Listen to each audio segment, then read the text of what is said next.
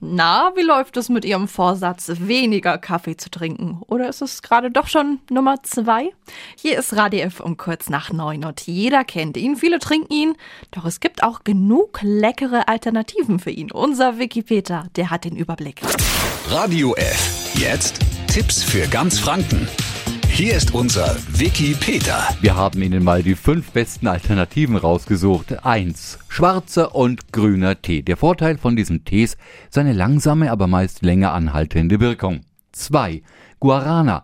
Guarana regt dank des enthaltenen Koffeins das Herz-Kreislauf-System an und ist daher häufig in Energy-Drinks und Limonaden sowie einigen Kakaosorten und Schokoladen zu finden.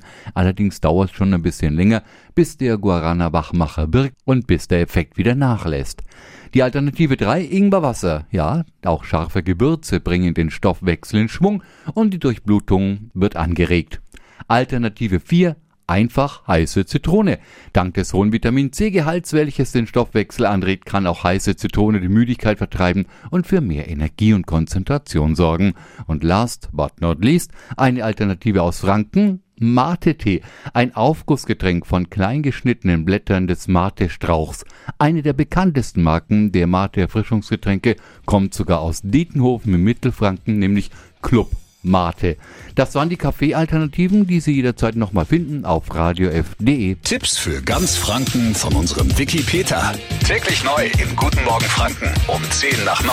Radio F.